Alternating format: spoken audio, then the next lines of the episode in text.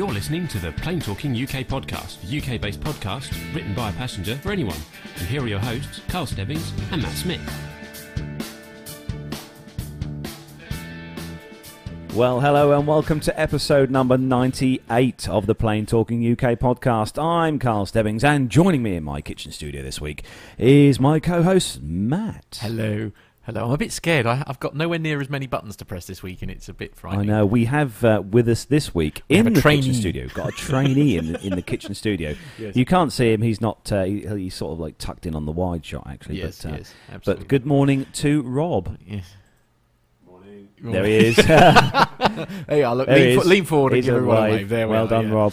Right. Yeah, so Rob's going to be our technical overlord for uh, today's show. Yes, He's uh, yes. he's in training with uh, with Matt. So that's Yes, cool. In readiness for when I'm on holiday because you can't do the video. No, because I'm useless. I'm not going to lie. No, I didn't there. say that. I didn't say you were useless. It's just that it's, video is a unique skill. Let's put it I that know, way. I know. But Absolutely. we have got a, a s- we, we've got a guest, any, a We guest have. host on We the show this week. He's a bit more than uh, a guest host. He, I know he's, Yeah, he's, he's a of part a of the family. He's a bit of a ledge. He's part of the family. I mean, let's be honest here. He's part Yeah. of the family. So welcome, uh, welcome onto the show. As always, our illustriously, marvelously wonderful pilot Pip. Morning, everyone. Yay. Hello. Hello. And how are things in the world of Pip this uh, this uh, week then? In the world of Pip this morning, things are pleasingly windy and rainy. Right. Is that Oh. good? Is that mean you don't have This to go This morning, out? that's an awesome because I was going to go out for a run. Right. But my rule is if it's wet and windy, I'm not going to go. Actually, actually, on that note, how, how is the training going?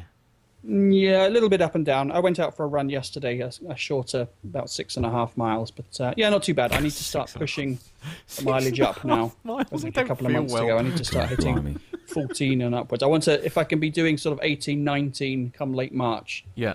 then I'll, I'll be on track. But yeah, it's all good. Thank. How's for- how's the uh, how's the, the donation thing going with uh, with the well, London slow Marathon? down a little actually. So if anyone's uh, Ooh. Wants to donate, Yes, then, then absolutely. please do. You know where to go. I just released a, a little mini episode yesterday Oh, good. Uh, in which I'm I'm plugging away again. Good. So I Okay. shall listen. I shall listen Well, to that. uh, on the plane. w- whilst whilst we're uh, whilst we're reading out the stories, you pu- pull up all the links that you need and you read them out on here as well. We'll make sure. yeah, I'll do gets that at the end. Yeah, That- you know, I don't want to harp on about it too much. But Well, no, I think you should. donate, I, then I strongly disagree. I think you should harp on like mad. I think you're bonkers, frankly. But there we oh, are. good. Good on you. but yeah, we're all. Uh, ve- David Corsten's just come in the chat room. Excellent. New new new listener, David Corsten. Haven't seen you in the chat room. no, yet before. excellent. Good. I like Good morning. New new victims. We've got what I uh. Paul Tricker's in there. Dan Yeah. In the chat room as well, Yeah. and uh, someone called Suicidal Hedgehog One. Right. Okay. That's slightly frightening. I'm a little scared. The chat room's filling up nicely. Uh, we've got uh, got lo- all the usual news this week. We had a few, We uh, few quite interesting news stories this We week, have. and we have got a rather interesting story uh, for the last part of the segment. Uh, which uh, Pip sent us in this morning, which Yes. is which is a, Yeah. a rather amusing story yes, to end I can't. I can't wait. segment yeah. You, you know, like in news at ten when they have an and finally. Yeah. And finally, but uh, we have also we've had a new. We've had a new Patreon. Oh yeah. feel like I should be putting some comfortable slippers on. hey everybody. Yes, of course, it is our Earl Grey Fund. Yeah. And uh, me and Matt have that for uh, the well for our Earl Grey really, and uh, we have had a rather generous donation this week from Philip Labby. Absolutely. Yes. yeah, Yeah. Philip Labby has uh, he's pledged on the Patreon for this show. So thanks ever so much to you, Philip, for that. Also, and we mustn't forget, of course, thank you very much to Stuart Backer as well. Yeah, Short Backer as Short, well. sorry. Shirt. Short, Shirts Shirt, Backer. sorry, Shirts Backer. okay, we'll get it there in the end. Yeah. But thanks to you as well because he, he pledged as well on Patreon. So thanks to him Yeah, for that. And uh, yeah, excellent. Obviously, the uh, those of you who know that uh, these Patreon donations, we use these to pay for. Well, to pay for not just Server Earl fees and Grey, stuff, yeah, but uh, absolutely. just for our fees and also equipment because we have got some new lovely equipment Yes. uh, yes. to enable us to do these uh, live shows with uh, with HD streaming, which is quite nice. Yes, yes, very exciting. So thanks all. Don't forget if you want to donate uh, to the show. I mean, you know, you don't have to. We're not. no, we're no, not- no, no, no, no. This is a but free all show. contributions greatly appreciated. But uh, you can go onto our website uh, and click on the Patreon link, and that'll take you through. And that'll, it's really easy to do. So it's http colon forward slash slash forward slash www.planetalkinguk.com. All the information you need, whether you want to do it through Amazon, whether you want to do it through PayPal, or indeed Patreon. That's how you do it. Anyway, enough of the uh, hard sell. Let's get on and do some stories, shall we? It's time for a bit of news. Yes, we're going to bring you then, as we do each week, our rundown of the weekly news from around the world and the UK. So if you're all ready, let's go.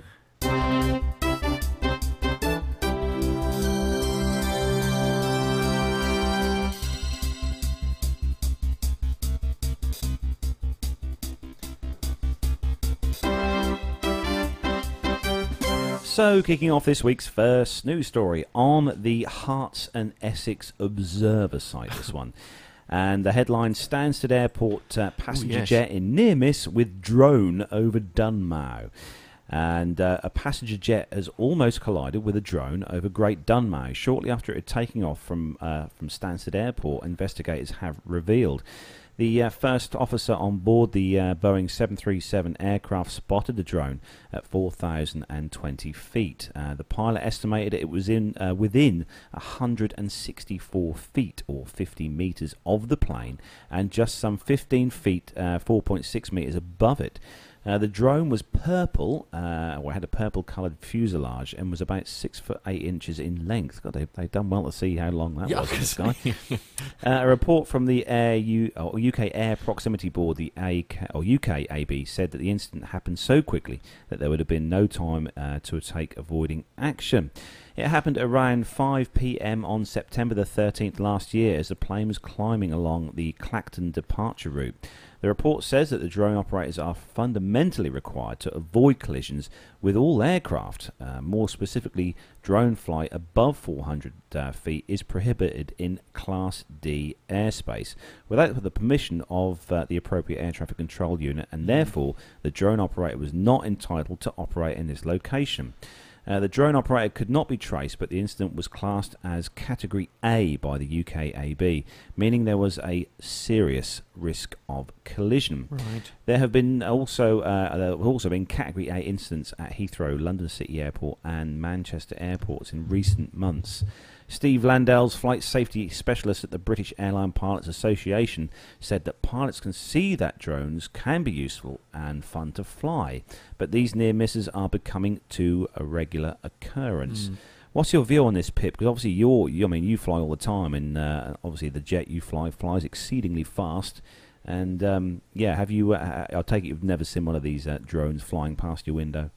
No, I've never seen one airborne. And funnily enough, I've never seen one just walking around, you know, the village or, or wherever. I don't think I've ever seen one except my own one. Yeah. But uh, I tell you, I've got a, a couple of problems with this story. Mm. Well, the- first of all, there's a couple of in, inaccuracies. Oh, it good. says there like somewhere that. that. you're not allowed to fly above 400 feet in Class D airspace. Actually, you're not allowed to fly above 400 feet anywhere, Right. regardless of the class of airspace. Okay. So just to clarify that. But then the other thing I've got a problem with, not that I doubt the story, but perhaps if this has been reported inaccurately or the, the first officer has over exaggerated, but if they were at 4,000 feet, as it says here, I mean, that's pretty high even for a drone. I've no Yeah. doubt drones can get up there, but that's, you know, that's 4,000 feet, pretty high. Yeah. And then he says he reckons the drone was something two meters in length. Okay, now that is a whopping sized drone. That would be Yeah, a, yeah. that would probably be an octocopter, and that would, that's a full full on professional grade Right. drone, and those things cost thousands and thousands and thousands, tens of thousands. I mean, these are the sorts of things they use for filmmaking and documentaries and, and Yeah. TV shows and all of this with very sophisticated cameras and all the rest of it. So Somebody. that being the case, you would you would think almost certainly that that's being operated by someone who's professionally qualified and knows what they're doing. yeah, it should have known better, I suppose, if, if Well, indeed this story is to be believed. I would be amazed if anyone operating that sort of drone would would be flying in that airspace right. either without permission or just you know by mistake. So I suspect actually, if if the height is accurate, four thousand feet, then I reckon the first officer has overjudged the size of the drone, and it was probably more one of the smaller hobbyist things that you can buy off Amazon. Right. I, I- I'd be amazed if a professional body Yeah. was operating up there, um, you know, neglectfully. Yeah, no, So that's I, a I good don't, point. I don't entirely believe that, but y you, there's one of these stories every week, isn't there? And it's definitely only a matter of time before something happens. yeah. something happens. Because in in, this, in the US, Pip, they've obviously had this drone registration thing where um, they're they're registering. Um, you have to register your drone. Uh, do you think we'll get that in the UK eventually? I, yeah, I wouldn't be surprised. I mean, the, funnily enough, actually, our CAA, the UK CAA, are, are quite um, flexible and open to the use of drones. I mean, our, our drone industry actually is quite well developed. I think I've spoken about this before. We have several hundred operators of, uh, you know, professional operators using drones for all sorts of things, and they've all had to go through and get um, permission from the CAA, something called a PFAW, permission for aerial work. And so they're using all sorts of size drones from the you know the smaller type DJIs that you can buy on Amazon, right up to the these whopping two meter things, the octocopters. um, so, and that's been happening for quite a few years here in the UK. Um, but of course, what's also been happening everywhere in the last few years is the the absolute explosion in in sales of these things. You know, everyone with their dog has got a drone these days, haven't Yeah, they? I, I, I'm- I have to confess, I am desperate to own one myself. I really can't. Oh, I, I, yeah. I love I, one of my friends, um, a mutual friend of mine, mine and Bert's actually. Wrote, um, um, Bin, he's got one. He he flies. Um, I think his is a. I think it's a quad certainly. But uh, I mean, he sent me some amazing. They're amazing things, aren't they? I mean, Oh, Oh, no, yeah. fantastic! I mean, I haven't used mine in over a year now. It's been sat in a, a cupboard. So you come down here and uh, you can. I remember you saying that actually, yeah. Pip, on your on one of your shows. You said that you hadn't used yours for a while. I thought, God, if, if I had that, I'm I'd be kind of- flying it every day. Yeah, yeah. Scared to do it. yeah, yeah. And they're a pain as well because the, the battery only lasts about eight minutes. Really? Unless you've got a whole stack of batteries. Oh wow. Yeah.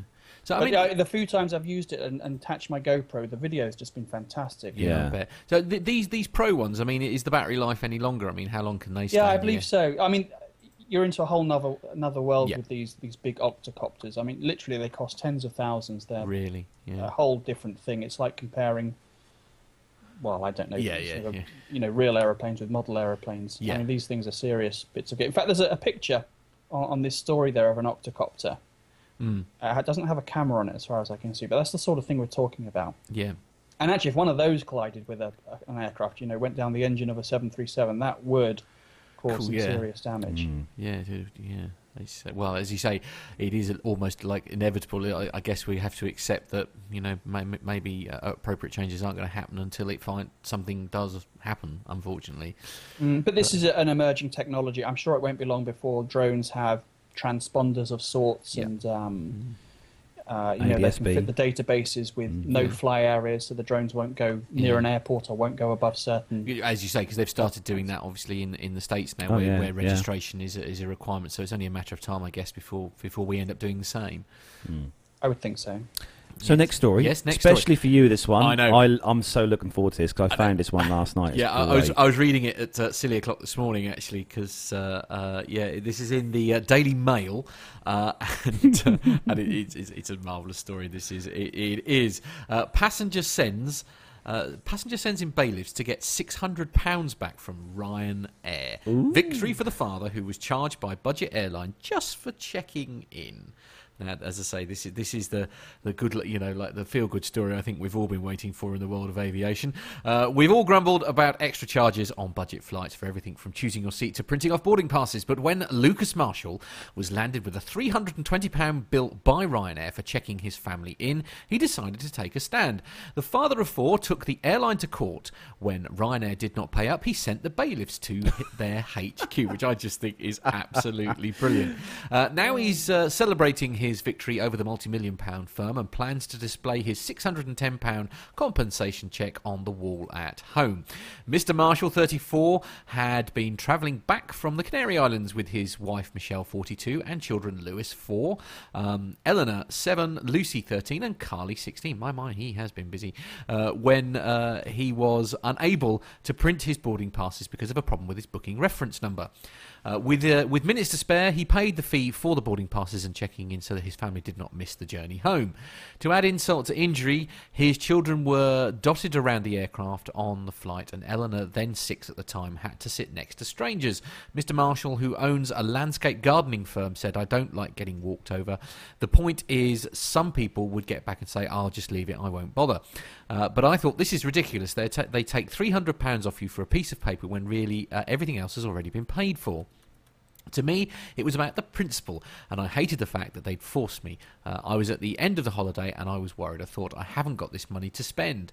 Uh, you've got 10 minutes to cough up the money, I said, um, and uh, if you haven't got the money, uh, they said you can use a credit card.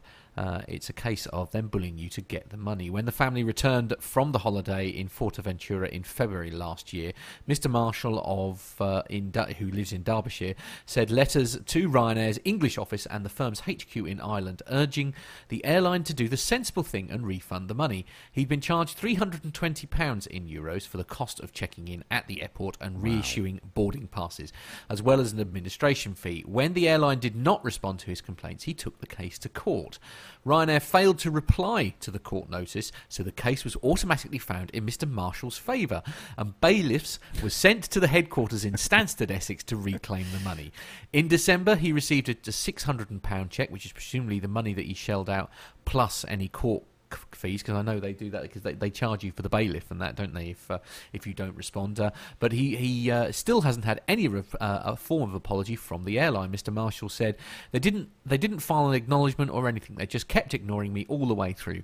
When I got the check I was absolutely over the moon and not for the money. I wasn't it wasn't about the money it was about the principle. Um, you're not uh, walking all over me he said. Uh, you can't take a picture you can't you sorry, you can't picture the bailiffs going in. I would have loved to have been. Actually, I don't think there's a single person who is listening to this would Oh. actually disagree with that. I think that's an amazing. that would have been an amazing sight to have Oh, bailiffs to turning see up that at would be so cool. Absolutely. So uh, yeah, no, a, a real uh, a real sort of win-win for the consumer there. I that's think. At I mean last. that's real. I mean that is that just goes to show that if you know Yeah. if you want to make a point and you want to get you know you want to get something sorted, yeah. then you've got to stick with it. I'm just really absolutely go- surprised that, g- given that they didn't send any kind of report. That's the strange thing. You'd have thought that they'd have sort of sent in, a, well, you know, our policy clearly states that, you know. Um, but, I mean, uh, the, the only slight negative is the only reason he's won, essentially, is because they didn't put forward any form of defence. No, no. So, but by default, essentially, he, he won the case. Um, I mean, I don't know, you know, perhaps they decided it wasn't worth spending the lawyers. In which case, why wouldn't you just send in the three hundred odd pounds instead of having to pay six hundred and ten because you got bailiffs involved? But uh, there we are. That's What uh, do you think of that one, Pip? Good story. Well, yeah, I, I think. Well, this guy's my hero to begin Yeah. with. I love this guy. But I think it's pretty common for big companies not to even bother contesting these things. They'll Hmm. look at it and think, well, six hundred pounds. It's it's going to cost us more to have a lawyer look at it. Yeah, They think, yeah, just leave it. But But, that- uh, you know, it's pretty poor form, and it's embarrassing, of course, for Ryanair and Michael O'Leary who are um, pushing this always getting better Yes. campaign. Yeah. yeah, absolutely. Yeah, right. So, but Yeah. it's you know, it's just big companies in general, isn't it? They But, but again, from the, the sheer e- sheer econi- economy point of view, you'd sort of think, well, okay, once once you got the first solicitor's letter before it starts getting into the, you know, because it was only a three hundred pounds originally. You know, once you got into the realms of um, silly, uh, silly sort of solicitors' letters and stuff, surely you'd think, oh well, okay, all right, well let's just, let's just pay up. We'll pay him three hundred pound rather than having to literally double it. But you know. I, I, I'll tell you what, though, even with this story as it is, Yeah, it doesn't matter how much bad press Ryanair gets yeah, we still because use them. Yeah. thousands and Yes. thousands and thousands of people still fly with Ryanair every day. that is true. That is true. You just accept that's that's the cost of Yeah. of having Yeah. such cheap tickets. Yeah. You, you know, you get what you pay for. But I'd be interested to know what the original problem was. I didn't Hmm. really elaborate his the you know the problem with his yeah, the booking, number, the reference Does number. that mean yeah. he lost it, I don't or know. he didn't know what it was? Well, do you know what? maybe he he lit, you know he did fall foul legitimately of, of the Hmm. rules, and See, I although the, the I had fees this issue- exorbitant, he should have paid it. But I don't know. I had this issue actually, funny enough, with Air Malta. right. Yeah, because when I booked our flights for June with Okay. Air Malta, they give you that reference number, Yeah, like, yeah, yeah. like a like a letter, uh, Yes. six num- Yeah. uh, letters. Yeah. Sorry, Yeah. letters. And um, when I went online to, because you can obviously go on, even though it's in June, you Yeah. can you can check in, put your passport details in now. It wouldn't accept that booking number. Really? No, it wouldn't. You type it in, it, it didn't recognise, didn't exist. See- Even though I got it there in front of me as an email. Yeah. Um, and it wasn't until probably 24 hours later that I went back online and it was then working. and it was then yeah. working, yeah. Right. I mean, I, we had a problem. We went to, um, I can't remember where we were coming back from, but we were away for two weeks. And we had a bit of a problem because they only allow you to check in seven days beforehand with Ryanair's Yeah. website. And if you're away for two weeks and you can't find somewhere where you can print off your boarding pass and, and that kind of thing, uh, then you've got a real issue on your hands. And I thought, oh, well, all right, I'll be a smart Alec and I'll put it on my phone so that I can just find some Wi Fi and then get the boarding pass if you like while I'm there. But at the airport, um, that, that, which was in Menorca, um, you they were unable to accept the digital um, QR codes. And so that, that presented us with a bit of a problem. And if it hadn't have been for the nice lady at reception who very, very kindly printed off our boarding pass yeah. for us, then maybe we might have had a similar problem. So I wonder if it's perhaps, you know, uh, well, yeah, I, don't, I I wondered if maybe because they were away for two weeks that, that they couldn't um, they couldn't do it. I don't know. Very strange. Uh, just a quick hello in the chat room to uh, Mila. Ah, hello, Mila. Uh, she, I think Thank you for your yeah, feedback she's last popped in. week. That Yeah, was she's brilliant, popped in the chat. She's on a different account, but uh, I think Mila, that is. Yep, she's on a different account. She's waving. Oh, So is she? we'll just give her a wave. we'll give her a We'll give her a wave. Hello. Hello. Hello, There we There's a wide yes, shot. Indeed. Yes, absolutely. Um, yes. so uh, anyway, we'll uh, we'll move on swiftly to the next story, which is a special one I chose just for you, Pip, Oh, because dear. uh, this one is obviously more applicable to uh, to you. Somebody who knows what they're doing. Yeah. Ah, okay. Well, actually, just on that last one, because it kind of Yep. links in with this one, the fact that they make the kids sit around the cabin away Yeah. from their parents, I don't know how that's legal. No. Yeah. I guess it is, but that would uh, Yeah, no, I stress see. me considerably. Cool, anyway, yeah. but that sort of leads into this one, which is all about families and price hikes. And this is from travelweekly.co.uk. Families face half term price hikes as airfares soar. Well, this is nothing new. Hmm. Families wanting a half term holiday this month face paying up to eight times more than normal for flights, according to new research. New research, we've known about this for years. Travellers will be hit by the perfect storm of the start of the half, uh, half term and Valentine's Day falling on the same weekend. Ah.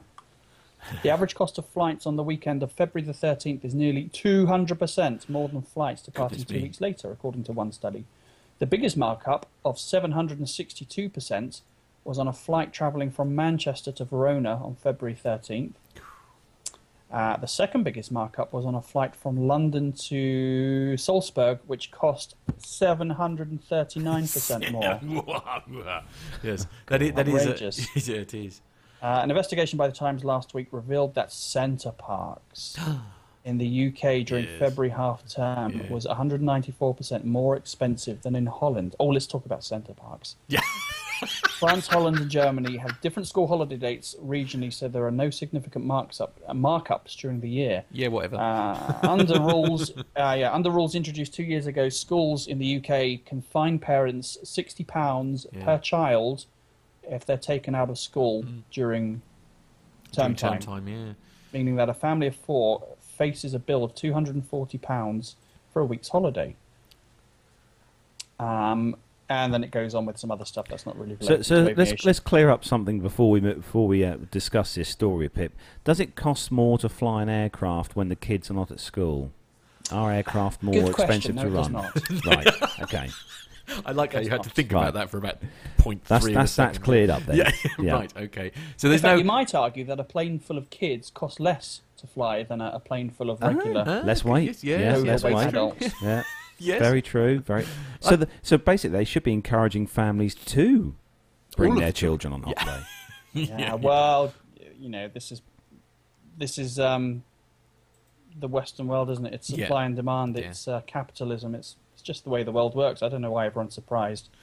Yeah, I, I, it's, it's just it's- they, they're, they're capitalising in on, on the fact that that, that uh, people uh, have to take their children out of school to. to and, uh, Mm. I mean, certainly when it comes to like what I call like GCSE E years and stuff, I I fully get that. Uh, uh, obviously, taking your child out of school is is a is a very negative thing. Obviously, if they're studying for their GCSEs, obviously the you know the end the end of their schooling life is in sight, and, and those results that they get at the end can literally sort of decide what the rest of your life is like. So I get that, but it's um. Well, there's that, and uh, but to be honest, this issue is not about suffering standards of education. It's No. just a um, companies cashing in essentially. it's a nightmare for the schools to manage when you've got people absent throughout the year. It's Yeah. just a, uh, a logistics thing. It's you know I'm a school governor myself, and So I kind of got to toe the line. Otherwise, I'd Yeah, yeah. quite happily take my kids out of school. I would hmm. argue there's more educational value in taking your kids away to a foreign country for a week Yeah. and immersing them in a foreign culture than there is spent. You know, that last week of- of school is always spent watching videos or Yes. colouring in or doing something that's totally useless. Yeah. But it's just, I mean, even the headmasters and the headmistresses, are, they, their hands are tied. These rules are passed down to them from, From you know, higher authorities. They've, they've no choice but to, uh, but to go along with it. I mean, you can you can ask permission, so you can write to your headmaster or headmistress, Yeah. and you know state your case, and they can grant you uh, an absence. Yeah. Uh, it has to fall under certain categories, like uh, you know, we suddenly at our school suddenly had a lot of people having family getting married abroad. Right. Oh, one of the things you can take your kids out of school for. Suddenly, Right. everyone was getting married. Yeah, yes, all In, got uh, on Mallorca. Actually, uh, w- with that in mind, uh, there's I, I I don't think I should name the school. I don't know if I'd be allowed to, so I won't mention them. But there's a school in Norwich, uh, and it's a free school, so it's one of these new sort of government free school type things, and they actually don't toe the line with regard to school holidays.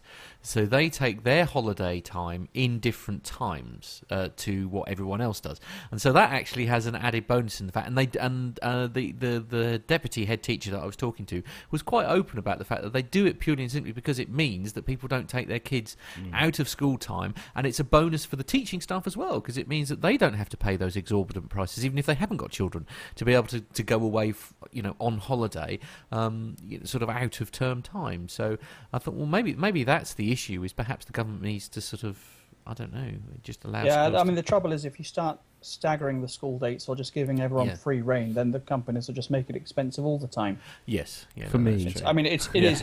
I can understand it totally. We- We've been looking this week at holidays for Yeah. half term and over the summer, and it's just It's it's outrageous. silly- just silly can't afford money, it. yeah. Even Center Parcs, which we've mentioned here, we used to go to Center Parcs a couple of times a year. yeah, We love Center Parcs, but this is before the kids started at school, so we could go in odd times like mid-January or yeah, yeah, or places like that. But now, when you look at the the uh, holiday prices, yeah. The market. it's just the markups are unbelievable the price yeah. hikes. Yeah. I mean, if you ever if you ever don't know when the school half terms are, just go into the Yeah. Center Parcs Yeah, yeah, website and look at their prices because you'll work it out pretty quickly. yeah, yeah, you think right, something big is happening then Yeah. 'cause Yeah, the prices have 'cause trebled. A weekend yeah. costs you know three or four hundred pounds, and suddenly it costs fifteen hundred pounds. Yes, you think. You think, uh-huh. aha, that's yes, the yes, that is when the school holidays. So, are, so can't uh, can't you, you can't you borrow your uh, jet off Safe Jets for the for the weekend then, Pip, and sort of take the family away, or would they not? no. Well, if I did it uh, did it in term time, then I'm going to have to pay sixty pounds per kid. Yeah, well, that's I'm not doing that. good point. Indeed. Although th- another good point here, sixty pounds per child. So let's say you've got two, three, or four kids, two hundred and forty pounds. You're still going to save yourself a, a Quite a pocket sizable of cash Yeah, by paying true. the fine and and going on a cheaper holiday. Yeah. There's a poor Bert. Sorry, I, I, Oh, did- I yeah. did- reading this story out and feeling for him. Who's got? y- y- How many have you got?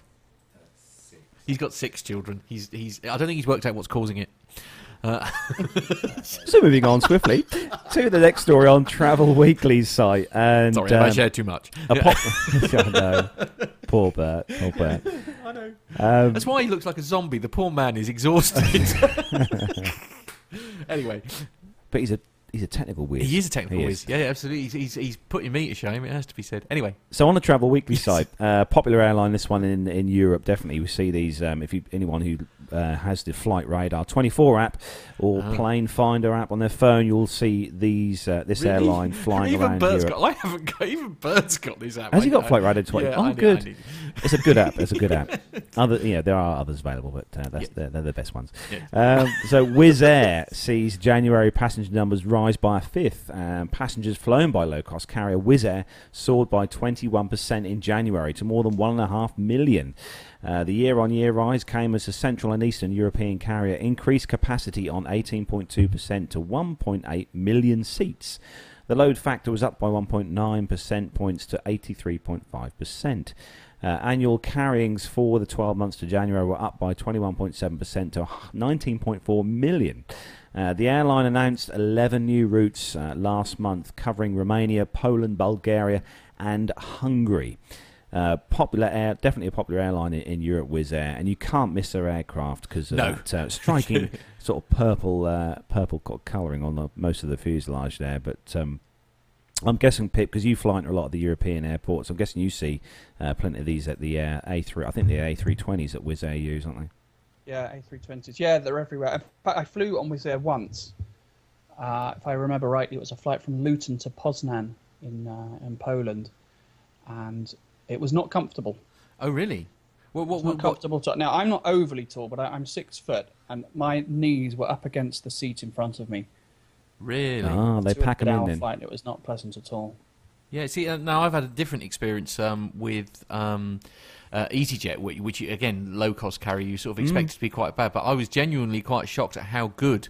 Uh, on the, was it what, what do they have? Is the A The three twenty one? 319s, and 319s, 319s, yeah. 320s, yeah. And uh, I was because they've they've changed all the, the they've got the newer seating. Seats, yeah. uh, the I was in one of the cabins that had been upgraded, and I could literally put my I could stretch out. I could actually stretch my legs out underneath the seat, which really took me by surprise.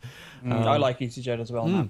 Yeah, there are, that, Absolutely. I, I agree with that. There Yeah. is there is a good good amount of legroom with EasyJet. Definitely. yeah, there's Definitely, just I don't know what it is. There's just a different feel about EasyJet when you compare it to Ryanair. I mean, Mm. you kind of feel welcome on an EasyJet. You don't do, yes. Yeah, you're not that you're not far Yeah. wrong there. and you don't get ran- random cabin cabin crew sort of saying about ice and you know if we don't do this you're all going to die, uh, which was a lovely la- story from a couple of weeks other ago. Yeah, that story. Oh, that blimey. was very cheery. Yeah. Uh, so next story, Matt. Uh, yes, the next story. It's on Business uh, Traveller, and the uh, headline is Boeing 737. Uh, uh, Bo- is it Boeing B seven three seven? Boeing. Oh no, it's just a Boeing. Boeing Oh, it's just Boeing, 737. right? Yep. So it's a Boeing 737. This is where the amateur sort of highlights, isn't it? Yes. Uh, uh, Boeing 737 MAX 8 takes its first flight. Boeing has completed the first flight of its next generation 737 MAX 8 aircraft ahead of its scheduled launch next year. The aircraft flew from Renton Field in Washington to Seattle's Boeing Field, completing a two-hour, 47-minute flight and reaching a maximum altitude of 25,000 feet. The Boeing 737 MAX 8 is due to be delivered to launch customer Southwest Airlines in the third quarter of 2017, with un- with other customers of the Boeing 737 MAX family, including Norwegian, Virgin Australia, uh, United, uh, American Airlines, Turkish Airlines, and Air Canada. Low-cost carrier Ryanair has also ordered 100 of Boeing's 737 MAX 200 aircraft, which the air- airline intends to configure with 197 slimline seats.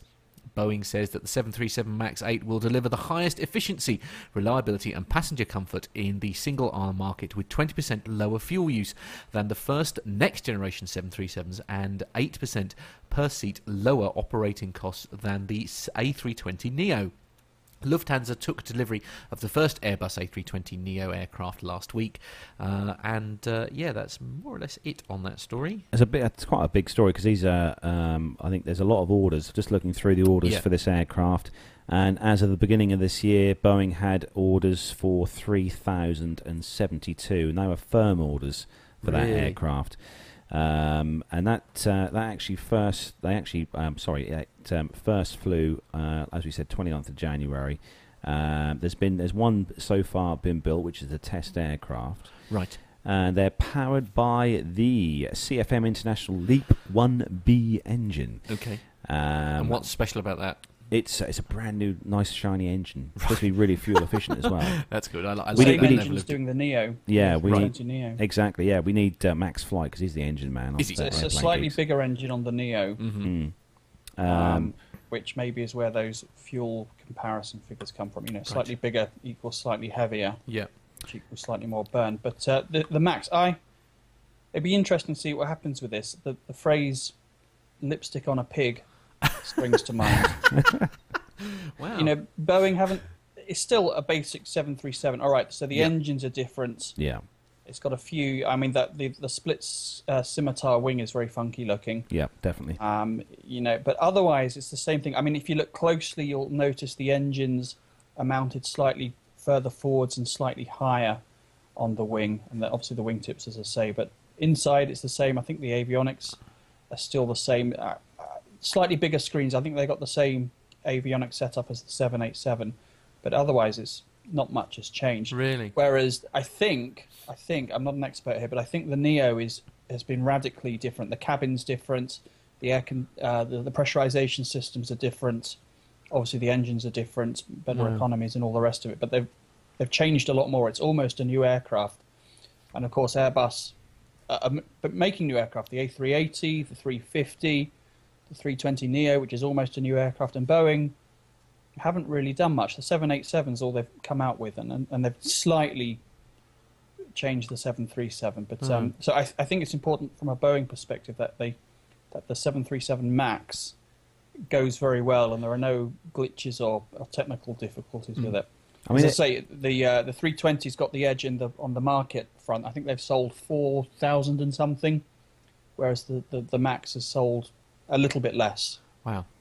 But it, it's following on from a, from, a, from a, a brilliant thoroughbred, though. I mean, the 737's been such no doubt, a popular. Yeah, aircraft in at the all, years. so. Um, you know, they, I mean, the, the old adage, isn't it? If, it, if it's not broke, if it's don't, not broke, fix don't fix it. exactly, Yeah, but- no, But it, it does seem to me that Boeing have been caught on the back foot a little Yeah. bit Yeah. by Airbus, and they're And to a um, degree, it's now looking dated, essentially, because you know, while, whilst they've made some, uh, you know, co- the cosmetic aircraft essentially looks the same. I mean, you can Yeah. see on the photos from there on the uh, Yeah, on, just just on bring the, that up, Rob. We'll- on the on the page there. You can see Yeah. the picture of the. There we go. There's the Yeah. 737 Max 8 in flight. I mean, essentially, it is. I mean, it looks exactly the same as, as say the eight, the Dash 800, which uh, Ryanair use, obviously with the different engines and, and the scimitar split wing uh, Yeah. wingtips on there. But um, I mean, they are going to do. They're- They've got uh, a Max 9, a 737 Max 9, yeah. um, which they're going to uh, bring out on top of this, and Right. Max 8, which will hold another 20 people. oh. Pack, Um, pack a But, few I mean, more this sardines in. the, the way that uh, Airbus have been marketing the, that 321 Neo is to specifically replace the, the Boeing 757s. So that, you know Yeah. their Mm. marketing strategy is very much going for the, the jugular, Right. going out and saying, "Look, you people with 757s, they're rubbish. Get rid of them and, and get rid of uh, get some of our, our nice A321 Neos." Yeah.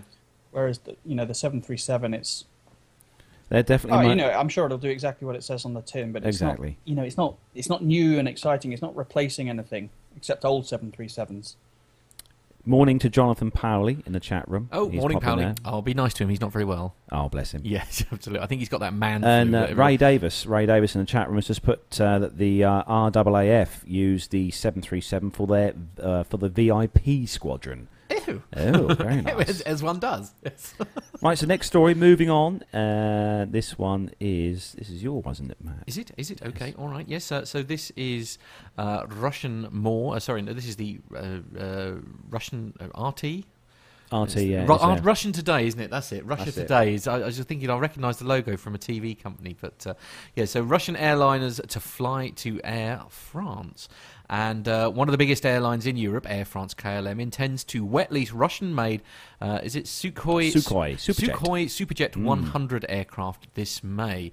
Uh, they're quoting, uh, sorry, Gazette uh, Gazeta RU reports, quoting a source close to the negotiations. In October, Irish regional airline CityJet announced that it had chosen the SSJ 100 to enhance its fleet and network development program. The company placed an order for 15 of the Russian-made aircraft. And the story just disappeared there. Sorry about that. Uh, it's the joys of live, isn't it? Uh, the company placed an order for 15 of the Russian made aircraft with an option to buy 10 more. Air France intends to wet lease some of these jets from CityJet. Wet leasing means the owner will provide a crew, maintenance, and other services needed for the aircraft. This is a good opportunity for the aircraft. Then, when the SSJ 100 is certified for flight operations at London City Airport, CityJet will make flights there too, the source also told said uh, website, which is gazeta.ru.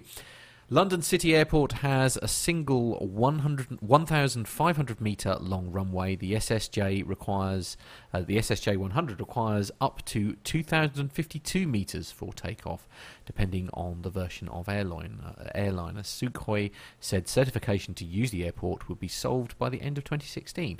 So now I'm going to have to ask the the two experts here: um, how on earth do you go about? Um, but it's saying here 2,052 meters is is the required run runway takeoff distance. So how do you solve that if you're going to land on a runway that's only 1,500 meters? Pip. oh, it, it's just a numbers game. I, Right. it's just, you know, I don't know exactly how they do it, but um, it's just manipulating the numbers and, and certifying it for, you know, different categories and things. Right. I don't know. Maybe they'd have to upgrade the brakes slightly, perhaps. Right, or okay. Do something. Yeah. I, I don't know. No, okay, I'm fair sure enough. it's just a matter of tweaking the numbers. Yeah. So I the don't Sukhoi- have to, you know, build a new aircraft or, or do Right. physically something different with it. Yeah. Or extend the runway. Yeah, yeah, yeah, absolutely, yeah, yeah. Well, Just yeah, Boris good luck Island with that. make it a bit, make make the island a bit longer.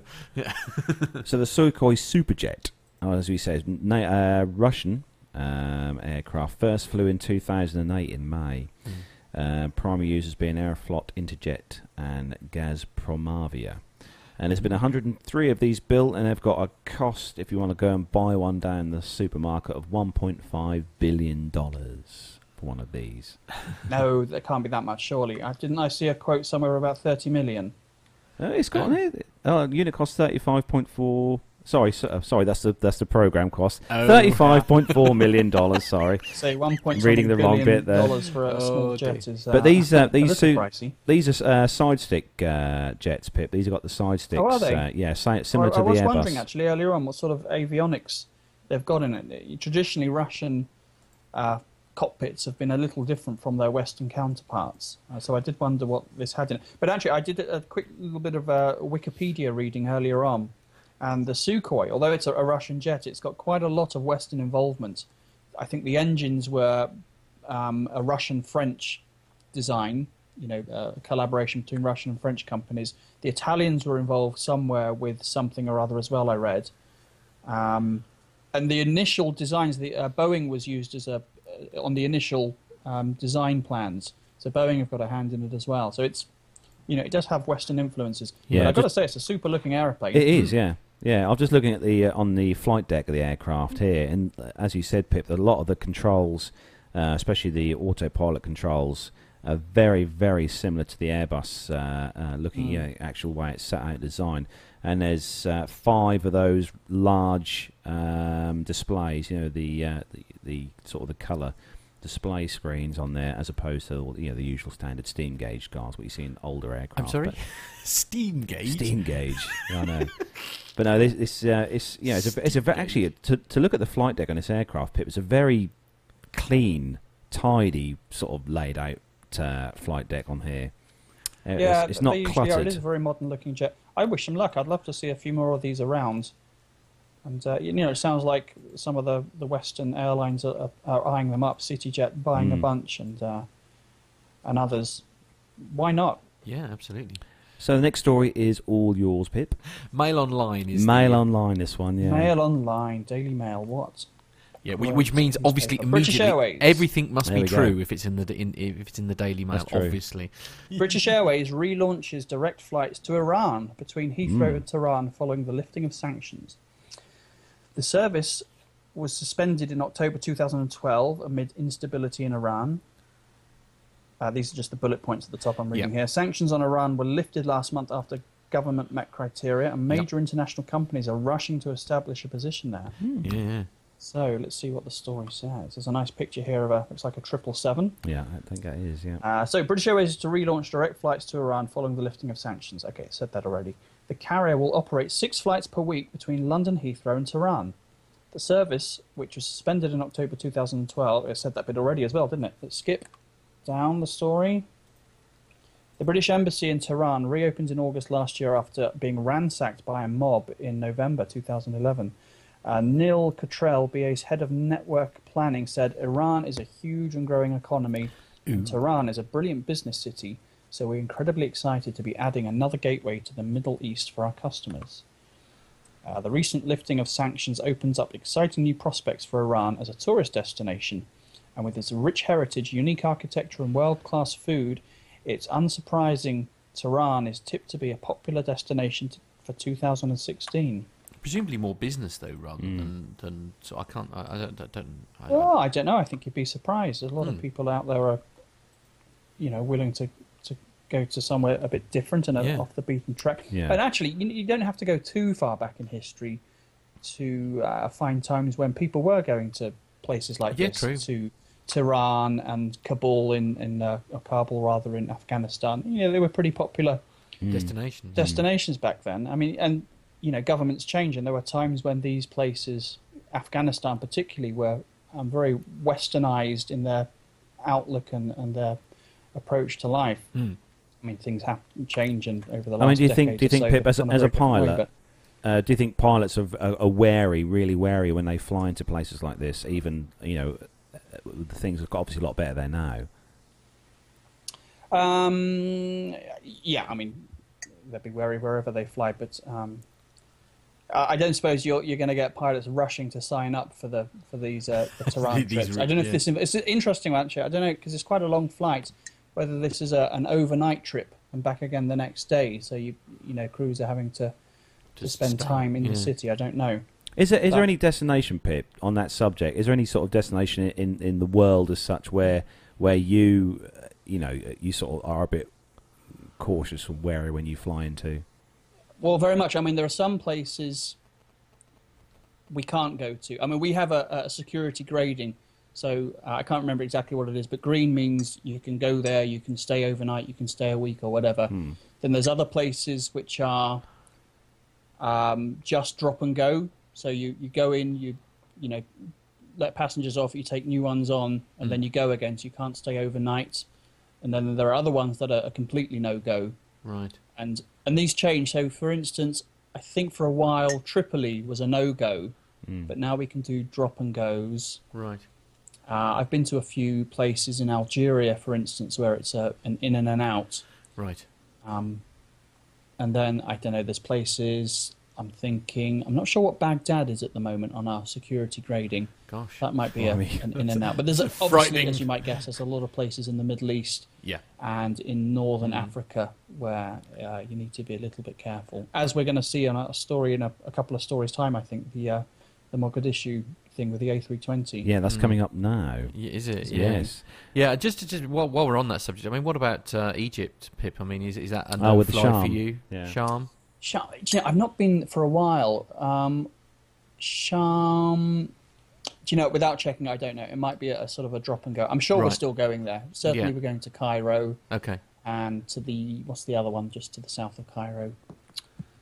Oh, whatever it is. We're still going No. there. I'm, s- I'm sure we're still going to Sham. Yeah.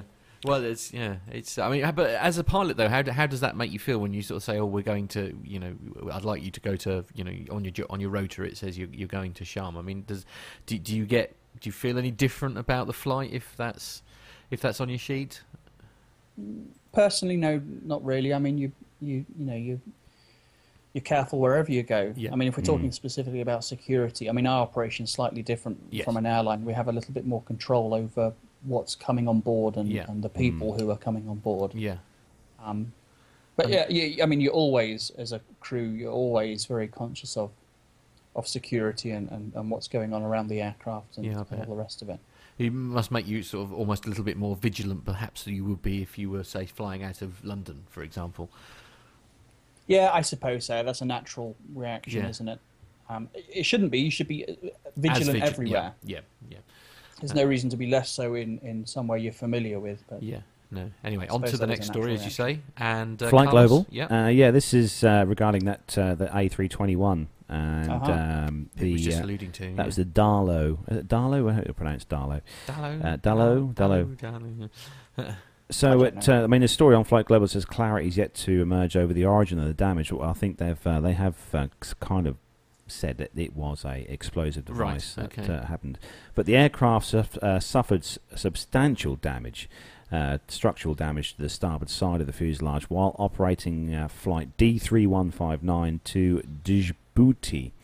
Uh, Darlo Airlines says that 74 occupants were on board the twin jet, which uh, it says experienced an incident shortly after takeoff. Oh, Uh, there was video footage as well uh, on uh, a lot of the news feeds showing that, uh, or showing the, uh, the camera phone footage from inside the aircraft after it had happened, uh, with the, which I watched. I actually did Right. watch this. It's rather, yeah, it's rather uh, sort of worrying, unner- really. unnerving. Yeah. Um, the area affected uh, is some five or six seat rows aft of the to our passenger door in the vicinity of the window seats. Right. Uh, oxygen masks, uh, masks were uh, fed by uh, uh, well, oxygen masks fed by generators were uh, which are potentially hazardous as they produce oxygen through high temperature exothermic chemical reactions, Oh. um, which I think they originally thought it could have been one of these you know Tanks exploding. going. Yeah. Um, but the generators themselves are located in the overhead panels directly above each group of seats, and the video image shows the structural damage includes sections far below the window line and around the cabin floor level. Gosh. Um, schedules data indicates the aircraft arrived in, arrived in Mogadishu following a Daallo service from Jeddah on the 2nd of February. Flight Global's Innovata database shows that Turkish Airlines operates uh, Istanbul, Djibouti, Mogadishu daily, but Turkish Airlines flight status facility states that while it flew the Istanbul Djibouti sections on the 1st and 2nd of February, the onward connection to Mogadishu was cancelled. Right. Um, I mean, the uh, Adalu initially claimed that all passengers were evacuated safely after the A321 returned to Mogadishu, but subsequent reports, as I have seen myself as well Yeah. on the news feeds, indicated that the incident did result in one fatality. I Oh. think uh, one of the, the passenger, obviously seated Directly right next it. to there, yeah, or right yeah. next to that was uh, was ta- was sucked out of the aircraft in the Really? Mm, yeah. Oh my goodness. Uh, if we so just bring that bring picture that up. picture up Rob. there on the screen. You can see there's uh, for those of you who haven't seen the news, uh, the pictures yet. This uh, picture of the aircraft in question. We can see the Wow. uh, the uh, and you can if you look closely. I mean, you can see Yeah, yeah. behind where the initial explosion hole is. There, there are, you can see some black kind of sooting on yeah. the side of uh, side of the fuselage itself. So, uh, what do you reckon on this one, Pete? I mean, this, I think this one is definitely a lucky, very, very lucky escape. I think. Yeah, for, um, well, I mean, uh, let's be clear. It's it's a bomb. yeah, Yeah. If Right. you're in any doubt, there's a small clue. If you look very closely, you'll see a large hole in the sides of the aircraft, Yeah. which is a bomb. If Right. it looks like a bomb Okay. and it sounds like a bomb and it smells like a bomb and it is a bomb, Mm. and they say there's one fatality. Mm. it's a bomb. Well, I mean, the guy who is, if that's true, Yeah. um, he obviously was the bomber. yeah. So, you know, So it's a, if there's only one person, I mean, part of you thinks, well, perhaps it failed to detonate correctly if it's only taken well, out one went, person. Went It- off I mean, we're surmising, obviously. This bomb, Right. so um, that has an effect. If you're if you're up higher, the pressure differential or delta P, as Rick would say, Right. the uh, the def- the pressure differential between the inside and the outside of the cabin is much greater at higher altitude. So the the explosive Okay. uh, effect is, is more. So, So, um, I mean- I mean- perhaps I'm just you know just guessing here. Perhaps because this flight was delayed by an hour, I think. Yeah. So maybe this thing was on a timer, and it you know because the flight was delayed, it went Yeah. off um, at a much earlier stage of flight, so the the damage wasn't as yeah. bad. So, I mean, well, at at the end of the day, this is an emerging story, and we should just stress, obviously, that nothing is concrete yet. And uh, obviously, we'll update you next week with uh, any more information that comes out. We we Yeah, are except that it's definitely a bomb. okay, right? Yeah. but I mean, okay, fair if, enough.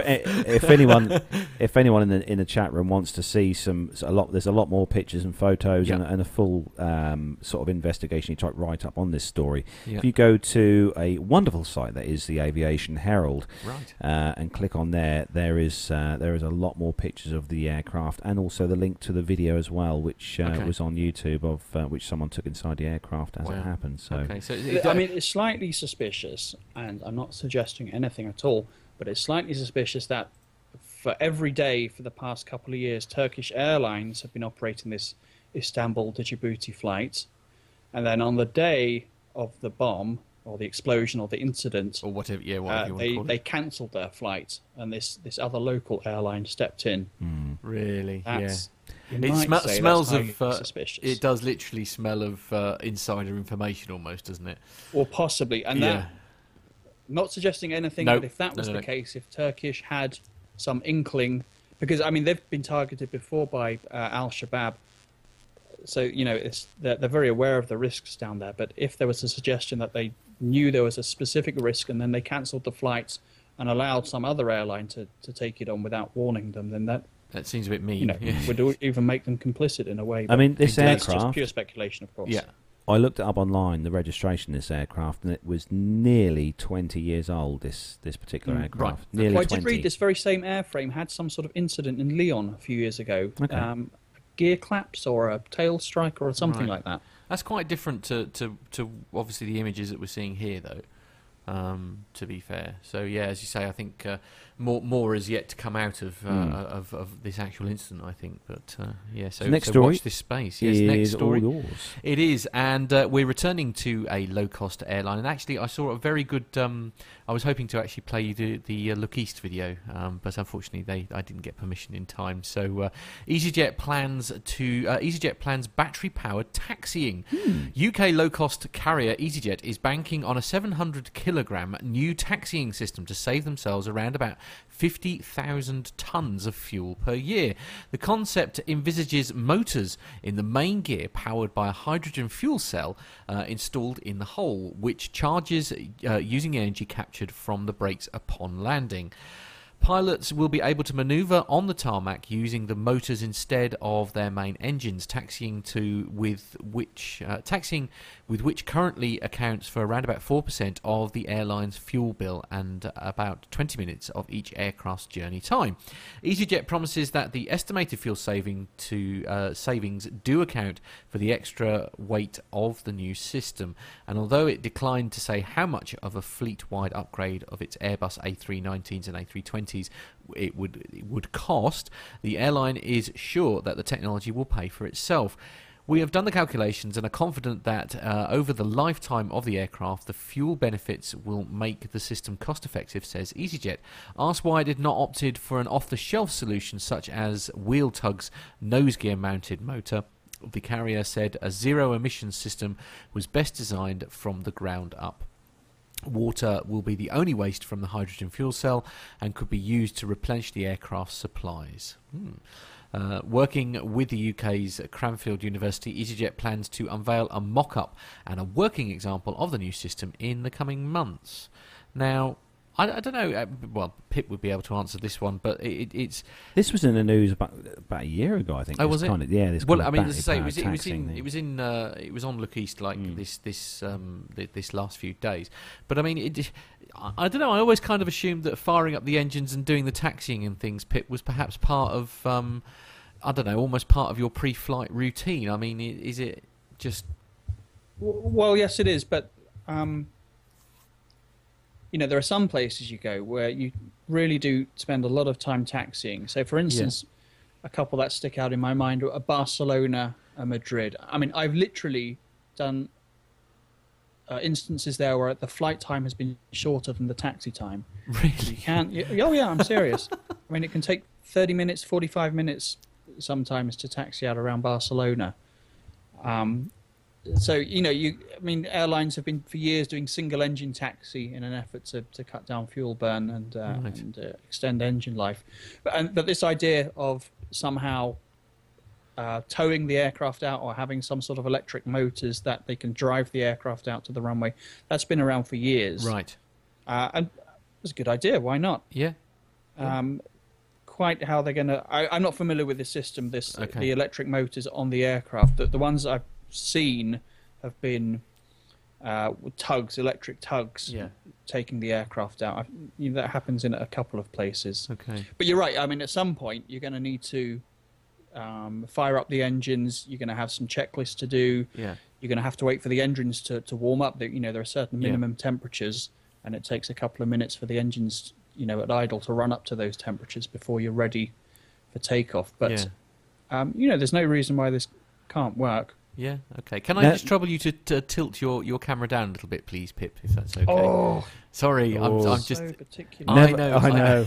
He's a slave driver. Never, Absolutely. Neville Bounds in the uh, in the chat room, Pip, has put that how are EasyJet going to manage that at Luton? It's a bit uphill when you join to taxi two six zero eight. Oh. Yeah, well, that's the thing. I mean, Luton and most of the airports, perhaps with the exception of Heathrow, you don't have to taxi that far. Right. You know, the taxi times are not exorbitant. No. But um, you know, that's, as I say, that's not the case everywhere. Um, yeah, Luton. I mean, Luton's a small airport. It doesn't take long to, to taxi out at all. But No. um, but uh, yeah, Heathrow it might work. Maybe Manchester. I'm not sure, but uh, but certainly for other places. You know, in the states, go to Atlanta or somewhere like that. The, the airports are freaking huge. So next story, moving on. This Everybody, one everybody will be pleased to know that Pips. Bert's just told me off because I've got to move my camera Oh, now as well because I'm not in shot properly either. So there we yeah, are. move your camera, Matt. Come yeah, on. absolutely. Revenge is very sweet, Keep isn't up. it? Yeah. Bloody amateurs. I know, I know. okay, who is this? This is Pip one. Uh, okay, Pip one, right, yeah. good. Oh, sorry, which one? are we? Oh, the CRJ 900. Yeah, the Yep. gear collapse. Oh no, oh blimey. Stand by, stand Cheery. Okay, SAS CRJ 900 gear collapses after an apparent vehicle collision. Uh oh. Images from the scene of a ground accident at Copenhagen indicate that a Scandinavian Airlines Bombardier CRJ 900 has sustained serious damage, apparently during a vehicle collision. Oh. The aircraft suffered a collapse of its left hand main landing gear on the 4th of February, which, according to the images, appears to have been or appears to have distorted rearwards into the wing fairing. Collapse of the gear left the CRJ 900's wing in contact with the ground. The images also show a gr- to have sustained substantial roof damage.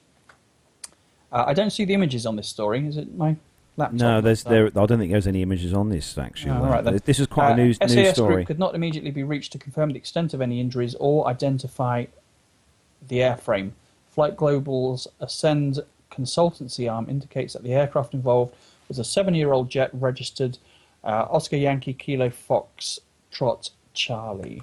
Denmark's Air Accident Investigation Authority indicates that it will not be probing the occurrence because it was classified as a working accident and did not take place while the flight was operating. So there you go. We've had this a few times in the last few weeks. Stories with uh, with with gear collapses and bits Yeah. and pieces like that, but not uh, not with the uh, collision with vehicles. No. Um, Oh, well, it's not uncommon. Um, vehicles drive into aeroplanes all the time. well, I hope not yours, Pip. I mean, yours Oh, is I've quite an expensive times. aircraft. Really? Yeah, yeah, yeah. Um, toilet trucks normally backing in because our toilet normally the I think the, the, the honey carts plug into Yeah. oh I don't know where they do on, on the bigger aircraft, but on on our one it's right at the rear and the the uh, it's a bit awkward to get to actually. So the, the honey cart lorries have to back up, and Right. uh, often they'll just reverse straight into the to one of the engines. Gosh. Wow, I didn't think it Or happened you get a that truck, much. um, you know, pings the end of the wing. We've got these static wicks. Oh uh, yeah, for- yeah. which are for discharging lightning, you know, I should and they're ju- just kind of flexible, wobbly things on the on the trailing edge of the wing, and sometimes a, a truck might clip one of those and break it off. It's never normally bad bad enough that they cancel. Uh, you know, do you do you have to go out and do obviously a visual check after this happens? yeah, Pip? well, I mean, I, uh, you know, if it does happen, then the, the aircraft will, will need some sort of maintenance inspection. You know, I don't want to be too flippant. It doesn't like happen every single Yeah, day, but uh, yeah. it, you know, it's not terribly uncommon, and it is a serious thing when it happens. So you can't just, uh, you know, wave it off and go flying. You, you, you'll need to have an engineer come out and check it over. Yeah, I should just apologise. We've got um, lots of fan noise going on in the studio at the moment. One of one of our one of our machines here is. Uh, You've got over- fans in the studio. Yes, absolutely. Yes, yes. It's, a it's a so hot here. Yeah, absolutely. Oh, those sorts of fans. Yes, yes. No, no, no, not not um, not plane geeks. All very excited about what we do here. I, I don't I don't think such things exist. Uh, Screaming girls throwing their bras at you. Indeed. So- oh, oh, oh, blimey. oh, if only. Oh, So next story, moving on Uh, this one is on Flight Global's website, and uh, the headline is a picture one as well. And uh, Singapore International Airlines has uh, its, its, its first A350 completed its first maiden flight. Uh, Singapore Airlines' first Airbus A350-900 XWB has completed its maiden flight uh, in southwest France. Uh, the aircraft will now enter the final phase of production, which includes additional ground checks and test flights. The jet will be prepared for delivery in the coming weeks, says Airbus. Uh, when contacted, uh, Singapore was unable to say when it will take delivery of its first Dash 900. Uh, Flight Global's Fleets Analyzer, however, itself lists the jet to be registered as 9 Victor Sierra Mike Alpha, uh, as scheduled for delivery by the end of February. The Star Alliance carrier has 67 900s on order and will look to deploy them on non stop services to the United States uh, with the planned Singapore New York service coming into effect in 2018. There's a picture there on the screen that you can see Yeah. what's going on there. wow. Um, I will just say on, on uh, the Aviation Herald site, uh, which obviously we look at very well. I mean, I, I think I mentioned this to you, didn't I, Pip, last night? Uh, there was actually a Vietnam, um, a Vietnam Airlines A350-900 had a loss of cabin pressure. Yeah, you did send me the text. I didn't see the story actually. I, I went on to PPRuNe, which is my normal source of of uh, news stuff, but it wasn't on there. So yeah, I don't know much about that one. Yeah, there was um, there was a uh, Vietnam Airlines Airbus A350-900, which was is just six months old. Oh right. Uh, had a loss A of young one, cabin pressure. Yeah, yeah. Uh, there was 137 passengers and seven crew on there, and and it was uh, en route, and it had a loss of pressure. The masks were released, and they initiated emergency descent and returned to Hanoi for a safe landing. Um, Mm. But I mean, that's uh, ca- I mean, this is a really really new aircraft, Pip, and um, oh yeah, yeah, absolutely. It's it's, it's, as we were discussing with the seven three seven Max thing. Yeah, this I mean, it's- it's- it's brand bit- spanking new. worrying to see you know so so quickly one of these pop up on the uh, on the news feeds for you know an incident such Yeah, as so this. Yeah. I mean, it's not uncommon. Most new aircraft, when they come out onto the line, suffer some ongoing technical niggles. You know, the Yeah. 787 had a, a nasty Oh, yeah. habit of catching fire. yeah. As you do. I mean, that's a pretty Yeah. serious uh, thing, but as Well, the- most aircraft have niggles that, that get solved in the fullness of time. But And uh, of course so the- I hope this isn't, uh, you know, some issue that's going to be ongoing for the 350 because that's yeah. And of course, you know, the, the, the loss big of one. cabin pressure is pretty uh, serious. important yeah Yeah, the big one with, of course, with the Dreamliner, wasn't it? They had issues with the uh, the nickel Batteries. hydride batteries, didn't they? When yeah. they when they first started using those. Oh, excuse Oh. me, that's my Oh, phone. Let me hello. mute my, Yeah, my. Carry on without me, guys. carry on yeah. Okay, no problem. so the next story moving on on to flight global site then this one is uh, for matt this one Yes, it is. Yes, and this is uh, Cathay Pacific. Uh, this is uh, on Flight Global is the website, and the headline is Cathay Pacific's first A350 uh, delivery pushed to late April. Cathay Pacific says the delivery of its first Airbus A350-900 will be pushed back to late April because of a cad- cabin product issue. I wonder what on earth that is. The airline made the disclosure in its monthly magazine CX World, saying the original delivery was slated for February. The Cathay team is working closely with Airbus and the product supplier to minimise the risk of any further delays, it adds. Cathay did not disclose uh, more details about the cabin product issue, but media reports have pointed to business class seat supplier Zodiac as having fallen behind schedule. Cathay's uh, 900s, well, Dash 900s, will have 280 seats uh, in total 38 in business class, 28 in premium economy, and 214 in economy. The airline had earlier said that the jets will feature the next generation of business and economy seats, as well as in flight entertainment products. Cathay uh, is also working with Porsche Design Group wow on the design of its A350 cabin. that's actual porsche as well Indeed, yeah. The Hong Kong flag carrier will add 22 Airbus A350-900s to its fleet over the next two years, followed by 26 A350-1000s from 2018 through to 2020. I'd love to. Cathay Pacific's one of those airlines that I've always wanted to, you know, to to, to try because you hear so many good things about them. Cathay, Yeah. with their service for their um, their crew and, and you know their cabin crew and that is supposed to be really really top notch on their on their aircraft. But um, no, it's good to see the three. I mean, the 350s obviously is is going to be a really popular aircraft. It'll be interesting to see if they uh, overtake uh, Boeing with the Dreamliner with their with the 350 because the, the Dreamliner and the A350 are very similar. Yeah, Look very similar. absolutely. They almost are clones, I think, of each other. But Yeah. um, obviously, for me, it's always going to be Boeing. I'm biased in that way. Ray, I totally agree with you, Ray. Yeah. What? Uh, That's what Ray's put in the chat room. Uh, well, I can't see the chat room. so Okay, sorry. Ray Ray Davis has put, if it ain't Boeing, he ain't going. Oh, very good. Very good. Right. If I were Airbus, I would have people employed trying to think up similar- rhyming words with Yeah. Airbus so they can come up with something to counter that Absolutely. Boeing ain't going thing. No, indeed. Right, on to the next story then. Pip, this is with you. I think you found this story. yeah, actually, this is you? Pip. This is all you, this one. Yeah. Oh, yes. I haven't got the story though. Hang on. Oh. That's all right. What we'll do, we'll put the, we'll put the picture up. Uh, our, our I don't know where I found the there. story now. One of you guys read it. There we oh, go. okay, all right. No, well, okay, I'll do it then. Go on then. So, um, uh, yes, uh, we'll just bring the picture up very quickly. So, it's an in-flight entertainment. This is in the traveller.com. Look at this dot au. photo. This is. In-flight entertainment. Dog sits perfectly in plane seat. this is absolutely amazing. The sky is the limit for the high-flying pet who has become an overnight internet sensation thanks to this photo.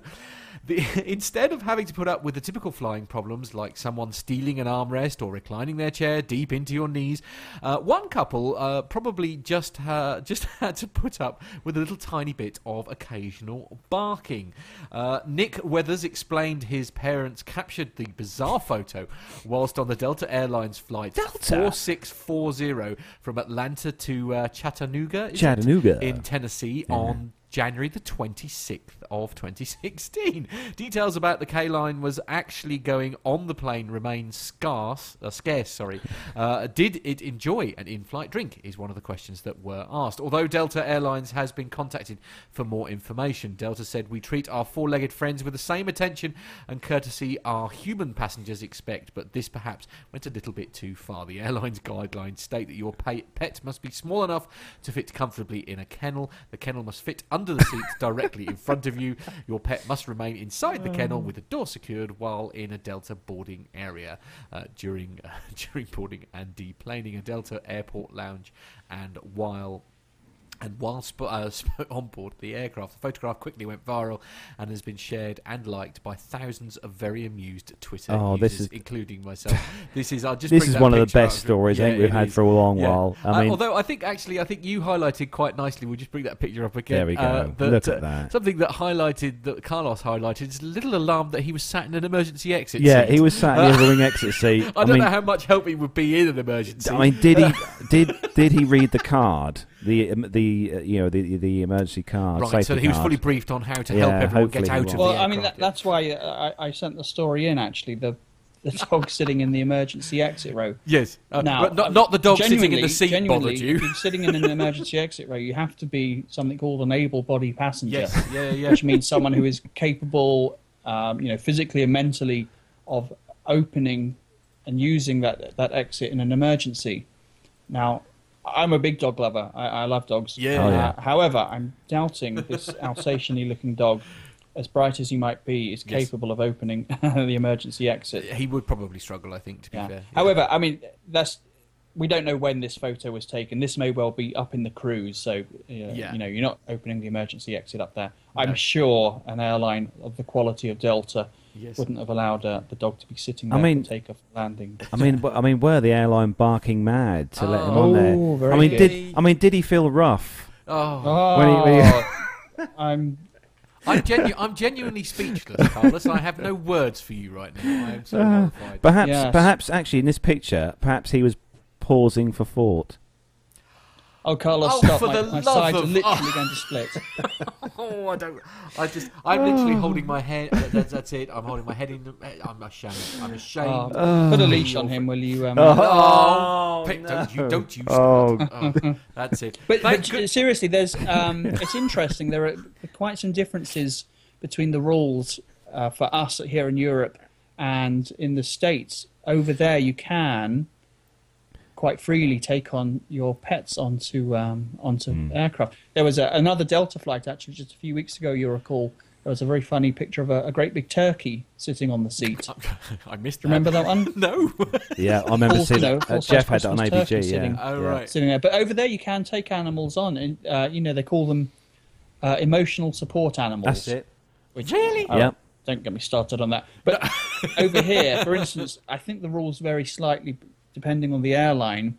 But for British Airways, for example, you can't take any animal into the cabin except a, a registered guide dog or a seeing eye dog, I think Wow. they're called in the States. But, you know, a proper guide dog. You can't just take your emotional support pig No. or something on with you. Every everyone should have one, obviously. Yeah, all animals have to go in a proper um, certified crate, and they go in the hold. Actually, I was going to ask Yeah. Pip because obviously SafeJet is is obviously a lot lot smaller aircraft, a smaller uh, Yeah. airline as such. I mean, what what are the rules with SafeJet as regards to taking animals, pets, or or, or something? Yeah, we take pets quite You do? In fact, it wasn't me, but we did have a flight not so long ago that was entirely pets. I think it was nine golden retrievers. Wow. What on, on- on board the aircraft? Yeah, Wow. Wow. Tho- those owners are just. Uh, they- they need to find more things to do with their money. yeah, seven or frankly. nine, something like that. There was a picture floating around. Wow, One of that's the, the cabin awesome. crew, who was a, a dog lover, volunteered to to be responsible for them. Oh, well, that's very good. Blimey, Yes. was that was that a long flight, Pip? I can't remember. No, okay. I was going to Don't remember. say. But I've several times we've had, uh, yeah, many times we have dogs on. In fact, he was bitten by a dog not so long ago. Oh, no. Oh, no, Um, yeah, it's not uncommon. And say other airlines, you, British Airways, you can't do it, but most of the European ones, so Air Right. France and KLM, etc., you can bring your pets with you into the cabin, provided they're in a, uh, you know, a cage. Do you know, I'd love to ring up Ryanair and ask them how much they would charge for you to take a dog. You- You're not. A, you're not a huge lover of flying, are you, Matt? I'm not a Right. huge lover of flying. But what no. if what if you what if they said that you could take Alfie on board with you? Um, given how, how he doesn't like travelling even in the car, um, I wouldn't do it to him or anyone else around him, if Okay. you know what I mean. Okay. Uh, he says, choosing his words anyway. Anyway, that is where we have to bring the commercial section to a close. We're just going to have a very quick cup of tea break. Uh, obviously, no Pilot Pip segment because No, we have the Pip's, legend Pip's that not is sent the segment in. No, he's very, very lazy. I mean, oh, honestly. that lazy guy, honestly. it's outrageous. But we have got some feedback We from have got some listeners. feedback that's going to come up Oh, uh, nice. towards the end. So we're just going to have a very quick cup of tea break, ladies and gentlemen. We'll be right back after these fabulous messages. Find this and other great shows at the Aviation Media Network. The voices in your head.com.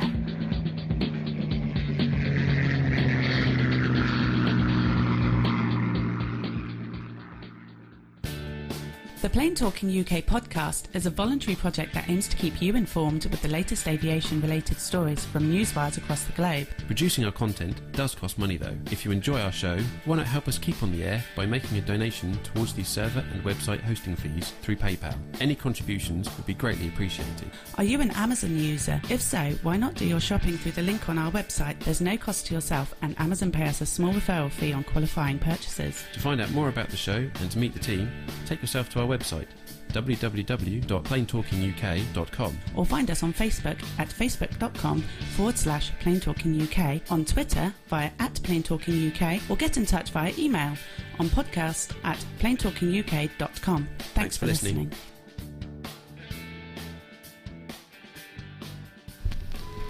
Aviation media has long been the domain of the newspapers and magazines. Well, not anymore. I'm Steve Visscher. And I'm Grant McHerron, and we're bringing aviation right into your radio. Yes, we're making aviation cool and interesting for everyone. Hang on, aviation's always been cool. Check this out. How cool is this? Grant, Grant, turn that down. Here at Plane Crazy Down Under, we've got pilots, engineers, air traffic controllers, industry leaders, even politicians dropping by to talk to us about the amazing world of aviation right here in Australia and occasionally in New Zealand as well. Wow, that's cooler than I thought, mate. Find us at planecrazydownunder.com, on iTunes, or lurking about on other people's podcasts just like this one. We've got crazy accents and lots of great aviation content. And we promise not to talk about the cricket. No, never, not the cricket. Quack, quack, quack, quack. what is cricket, anyhow? Something we win a lot. Oh, there Oh! And we're back. We are indeed. Hello, everyone who is Greetings. still with us. Greetings and greetings. Just a little tea break there. So we Yes, have, sorry uh, about we're, that. we're fully Yes. teed up now. Yes, and uh, absolutely. Pip, you're still here. I am still here. Brilliant. Right, we're going to start off then the next part of the show, which is our military segment, which we missed last week because we had so much fun with Nick. We did, yes. So we, we missed show. military, Yes. but we are going to do the military segment now. So if everyone's ready, Yes, we are. let's go.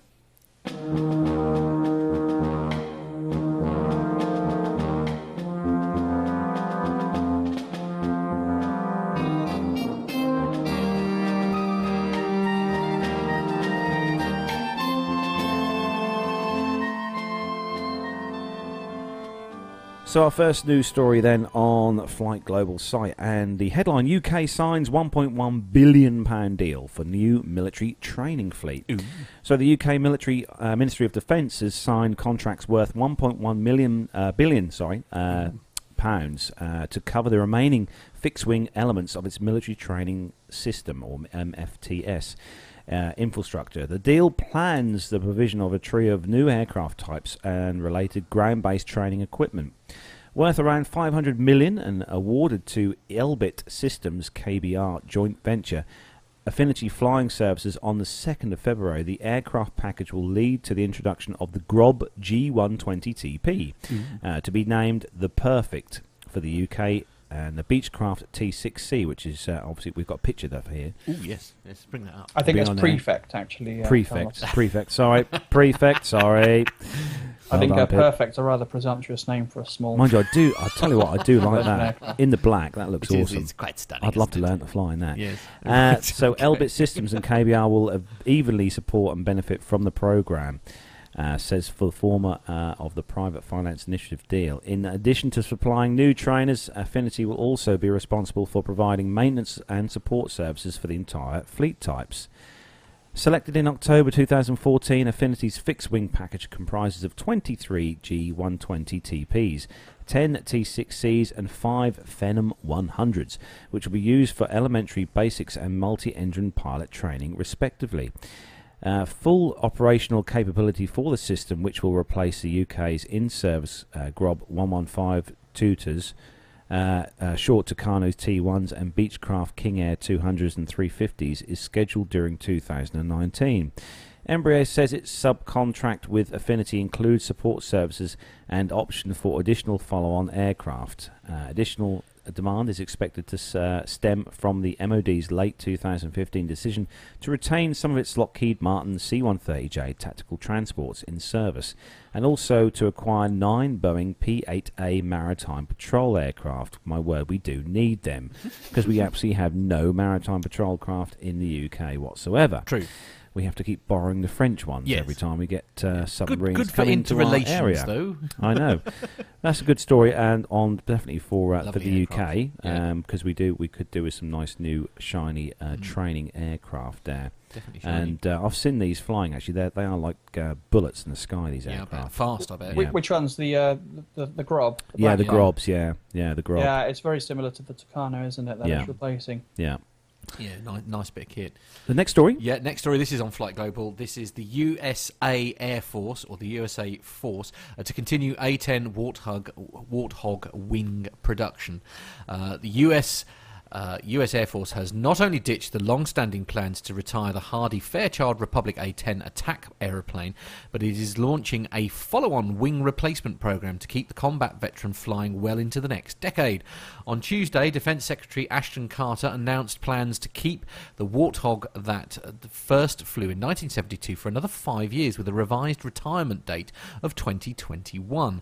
The same day, the Air Force released a draft statement of work regarding construction of slightly updated versions of the A10 enhanced wing assembly currently built by Boeing and Korean Aerospace Industries. That seems an unusual partnership, doesn't it? Boeing and Air and, and Korean Aerospace. But anyway, uh, Boeing's contract includes 173 wings with options for 69 more. But the airline, the, the, the Air Force, confirms the ordering period. Uh, the ordering period ends in September. Boeing said.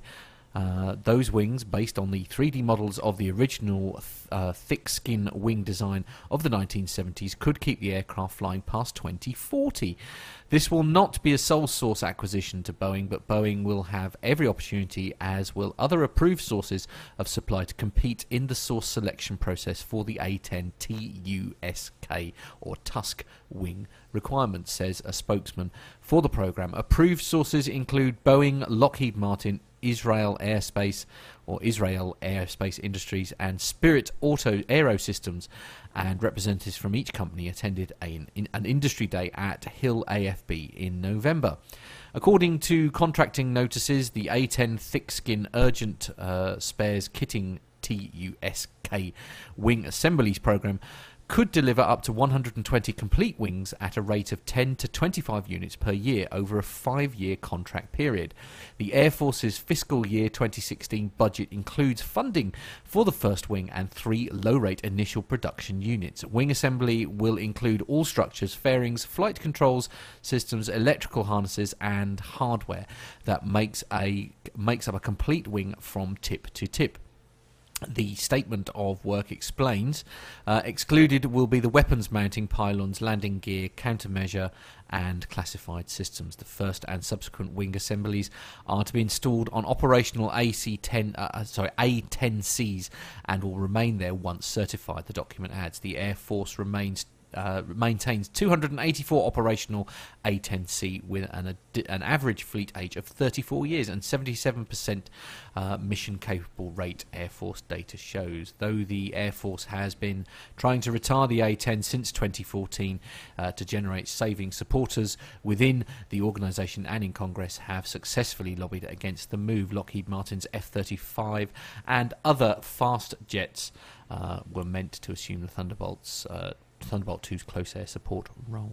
Love this aircraft. I always Yeah. have the A10. Mm. Uh, fantastic. I know uh, David uh, Vanderhoff. He, he's a huge fan of these on the Airplane? Geek Show. Right. Always good. I was going to say, if you want a, a bit more in-depth detail, go back a couple of Airplane Geeks episodes ago, Yeah. and, and David Really. Vanderhoff had quite a, a, a rant. A rant, yeah, This yeah. and the, the retirement of them and all the rest of it. Good. That's always nice. The next story is all yours, Mr. Pip. Okay, this is a story of stalling for time here while I pull On it up. Flight French Global. government That's it. confirms C-130J buy. France has confirmed its purchase of four Lockheed Martin C-130J Hercules tactical transports, two of which will have the ability to refuel France's rotorcraft fleet. Huh. A contract for the acquisition was signed on 29th January, two months after the U.S. Defense Security Corporation Agency authorized the sale of two C-130Js two extended range Lockheed Martin KC 130Js and a spare set of four Rolls Royce AE 2100D turboprop engines. Ordered from the US Air Force via the Foreign Military Sales Program, the C 130Js will be delivered in 2017, the French DGA procurement agency says, with the two tankers following in 2019. Uh, the two variants will complement France's C-160R Transall and Lockheed C-130H Hercules aircraft and are being rapidly acquired to support aerial refueling to its rotorcraft fleet, a mission unable to be performed by its new uh, A400M. Oh, I didn't realise the A400M was um, doing air-to-air refueling. Eh, I don't think. I think they're in. For- they're in the, fixed the test. They've been testing. yeah, Yeah, I think they've yeah. been testing Okay. those, haven't they? Yeah. Nice. Uh, the deal was valued at $355 million when approved in November and includes the aircraft engine support and training. France also hopes to arm the type with the Lockheed AGM 114 Hellfire air to surface missile used by its Airbus helicopter Tiger attack rotorcraft. Nice. That is a love. I, I, I, I always get quite stunned by that picture because it, it's such a beast of an aircraft, isn't it? I know. I know. We. I, I, think. love that image. I think we. I think our, our Facebook photo actually are, is uh, on our website. I think we were standing behind a H. I think. Hmm. Yeah. Yeah. Our, our, our Facebook pa- our Facebook picture Yeah. of uh, you, me, and Pip. Yes. I think we were standing in front of an H version of Awesome. one of these of Hercules. Yeah, at uh, RIAT. Yeah. Cool. Okay, so the final story then that goes with you, Carl. So the final story, a very important story indeed. This is on the Royal Air Force's website, and um, well, this is a, this is a massively important story. So the Air Tattoo uh, prepares for the F thirty five debut. Oh, cool. So aviation history is set to be made in the UK this summer when a major, uh, uh, it's Murph major air show first, and the Lockheed Martin F-35 Lightning II, the Joint Strike Fighter, makes its much anticipated So it's definitely display coming. debut. That's great Yeah. because they've been talking about it for a while, Mm. haven't they? And then it was all a bit um, uh, not sure whether it was coming, and, and now it's officially is, been. yeah. Oh, this is very cool. I'm So visitors to the Royal International Air Tattoo, which me and Matt uh, will will uh, definitely be at this year. Matt will, because I'm going to steal him from his work and and um, tie his boss to a chair. No, no. At uh, RAF Fairford will be the first outside the US to see the stealthy supersonic aircraft state-of-the-art capabilities when it displays on all three days of the air show in July the 8th to the 10th. Defence Secretary Michael Fallon said the F 35s are the most advanced and fast jets in the world when operating from land or from one of our two new aircraft carriers, the UK's largest ever. They will ensure we have cutting edge and formidable fighting force. The plan for the F 35 aircraft to take part in the air shows here in the UK this summer is a significant milestone for our RAF and Royal Navy personnel training hard to fly the F 35 for British industry, who are contributing an impressive 15% of every aircraft, and for the pub- uh, British public who will have their first opportunity to see this remarkable aircraft in action.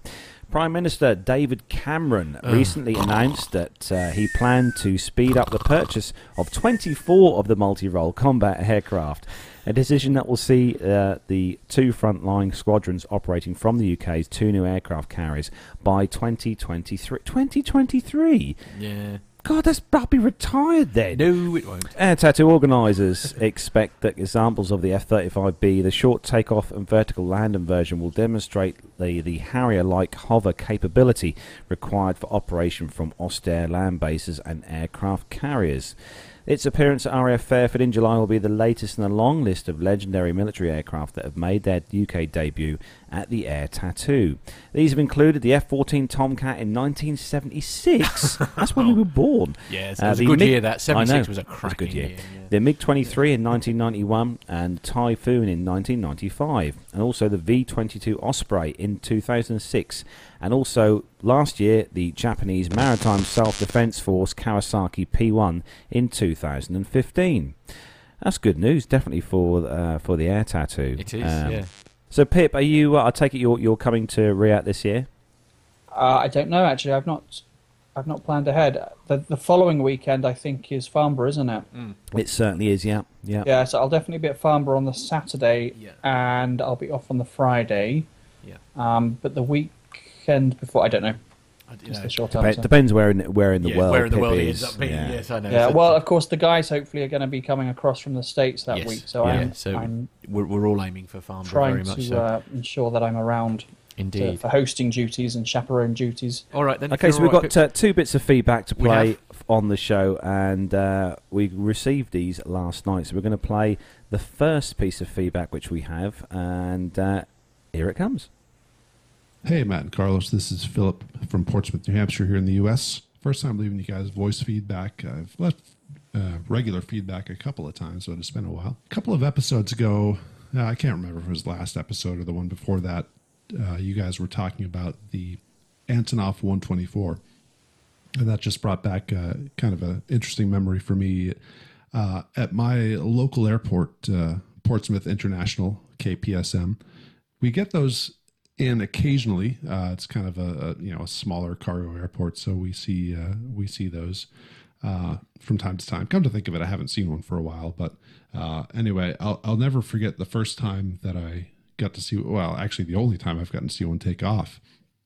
Uh, it was uh, it was winter, and uh, I can't remember the exact reason. I work right near the airport, so I, I think I might have heard, uh, uh, you know, my lunch break or something. I might have heard the the the sound of a large aircraft taxiing for takeoff. Uh, so I went to this little um, sort of plane spotting area we have on the uh, approach end of runway three four and that area is right where the uh, parallel taxiway takes a right turn and joins up with the runway. So, you know, if if you can picture it, you're staring right down that parallel taxiway, and any aircraft that's taking off on on that runway is going to come right at you and make a right turn, and then it's going to uh, go and line up on the runway and take off. So it's a good uh, good place to to view aircraft. Um, so on this day, I, I just happened to drive over there and, and I saw, you know, looking down the runway, I saw this Antonov 124 taxiing right at me. And I, I've got to tell you, that's kind of a, uh, an impressive sight. Uh, it, it- weirdly, it was a little intimidating.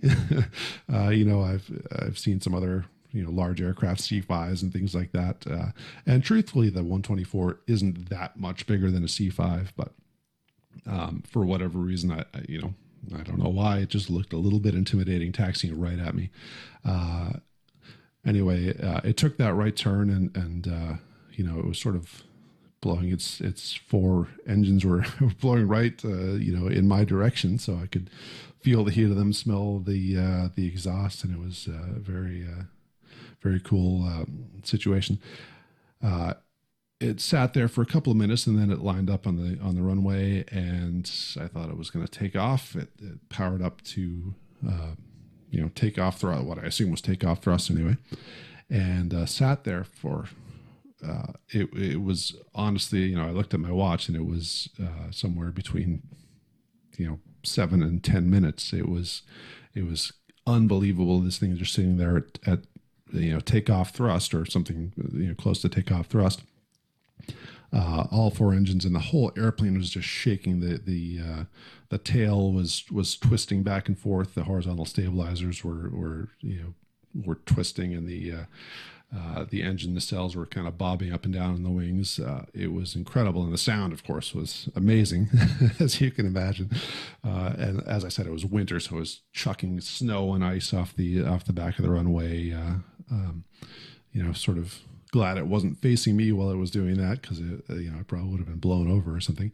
But uh, it was very cool, and like I said, it was just doing that for a long time, and eventually uh, released the brakes and, and took off. And literally, I, I mean, I'm not I'm not exaggerating. It was literally you know close something close to 10 minutes. I didn't exactly time it, but. Um, you know, I, I, of course the first thing I did when I got back home was I, you know, did a Google search, and apparently uh, they in the past had had some engine troubles, shall we say, with those airplanes. Uh, maybe some uh, inferior uh, materials going into the fan blades and, and such. Uh, I think there was an incident at uh, Farnborough um, where it uh, blew an engine on on takeoff, and so that's sort of become apparently a, a, a standard procedure for those guys. but it was very impressive to see uh, I was really surprised at how much that airplane was twisting and shaking while it was sitting there for that long at the end of the runway. Uh, very cool to see. Um, haven't uh, that's the only time I've ever seen one take off. I've seen a, a, few of them, you know, parked on the ramp before, but that was the only time I've ever actually gotten to see one take off. So that was cool. Um, so anyway, that's just my little story. Uh, the other thing I wanted to mention, uh, I know you guys have in the past talked about the um, Boeing KC 46 Pegasus.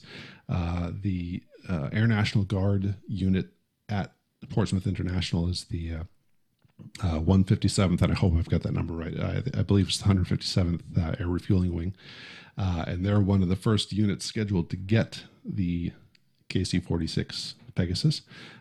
they've started construction on new, um, you know, hangar and, and other facilities for the airplane. So hopefully in the near future we'll get to see those uh, flying in and out although i will terribly miss the kc-135s i love those airplanes uh, and it's just great to see them flying around. So uh, anyway uh, if i do happen to get to see a kc-46a uh, flying around i'll let you guys know uh, and hopefully be in touch.